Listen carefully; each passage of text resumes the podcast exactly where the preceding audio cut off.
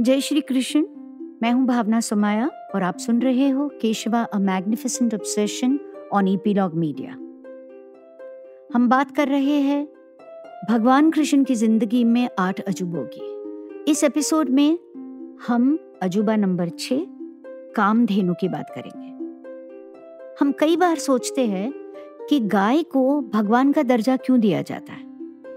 वो इसलिए कि वृंदावन में जहाँ कहीं भी खाना जी जाते थे तो उनके आगे पीछे उनकी कामधेनु गाय और उसका बछोड़ा, यानी सुर भी उसके पीछे पीछे जाते थे। Legend has it that lord Brahma created the cow and the priest at the same time so that both could aid each other in worship जो प्रीस्ट है, यानी जो पंडित है, वो पूजा करेगा और जो गाय है, वो अपना काम करेगी। यानी गाय के दूध से घी निकलेगा, घी के घी से दिया बनेगा, वगैरह वगैरह वगैरह।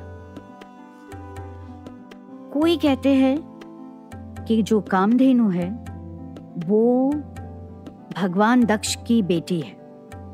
और कोई ऐसा भी कहते हैं कि जब राम सीता की शादी हुई थी, तब कामधेनु को उसके डाउरी में दिया गया था, सीता को। और वो कामधेनु को लेकर अयोध्या आई थी। मतलब ये है कि कामधेनु ने रामायण भी देखी है और महाभारत भी देखी है। कामधेनु को वॉरियर एनिमल भी कहा जाता है कि जब कभी भी कोई भी राजा पर आक्रमण होता है, तब कामधेनु अपने दूसरी कामधेनु के साथ, यानी गायों के साथ, जो यज्ञ होता है, उसको प्रोटेक्ट करती है। मगर ये सारी कहानियों में जो कहानी मुझे बहुत पसंद है, वो है देवी भागवत पुराण की कहानी कि एक दिन राधा रानी और कृष्ण हमेशा की तरह वृंदावन में कदम के पेड़ के नीचे बैठे थे। और राधा रानी को बहुत तेज प्यास लगी और आसपास में कोई झरना नहीं था तो समझ में नहीं आ रहा था कि राधा रानी की प्यास किस तरह से बुझाई जाए। तभी कृष्ण भगवान ने अपने लेफ़्ट साइड से, यानी बाएँ साइड से, एक गाय को क्रिएट किया, या जन्म दिया।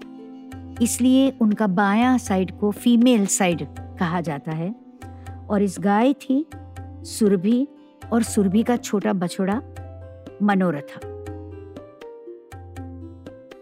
कहते हैं कि सबसे पहले उन्होंने अपने प्रणाम किए गाय को और उसके बाद जो है, उसमें से दूध निकाला और वो दूध उन्होंने राधा रानी को मटके में डाल कर दिया और बाद में वो मटका खुद पी रहे थे, तब उनके हाथ से ये मटका गिर गया और पूरा दूध जो है, फर्श पे गिर गया, जिसे नाम मिला कृष्ण सागर और द ओशन ऑफ़ मिल्क। उसी दौरान दूसरी गायां अपने आप वहाँ उत्पन्न हो गई और इतनी सारी गायां थी।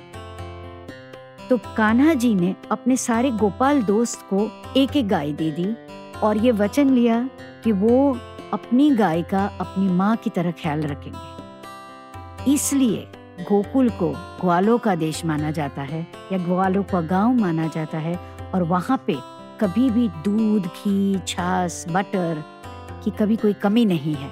तो कृष्ण जो मक्खन चुराने सबके घर जाया करते थे, वो मक्खन नहीं चुरा रहे हैं। हम ऐसा मानते हैं कि वो मक्खन चुराने आया है। मक्खन तो उसने खुद बनाया था, गाय तो उसने खुद उत्पन्न की थी। वो मक्खन नहीं चुराने आते हैं, वो हमारा प्यार और विश्वास चुराने आते हैं कि हम हमारी ज़िंदगी में इतने ज़्यादा व्यस्त रहते हैं कि हमको प्यार और विश्वास बांटने के लिए समय नहीं मिलता। और यही मक्खन चुराने का संदेश है।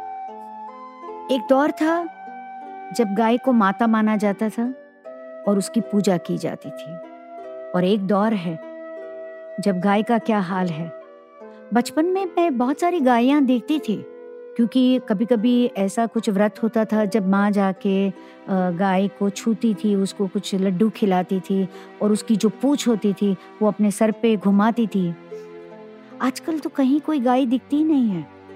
बहुत दूर कहीं काउ शेड में दो चार गाय नज़र आ जाती है। तो ये भी एक प्रमाण है कि हमारी सृष्टि क्या थी और हमने क्या कर दी है। मैं हूँ भावना सुमाया और आप सुन रहे हो Keshava magnificent obsession on epilogue media. अगले एपिसोड में हम एक और अजूबे की बात करेंगे, कृष्ण भगवान और उनके अजूबे।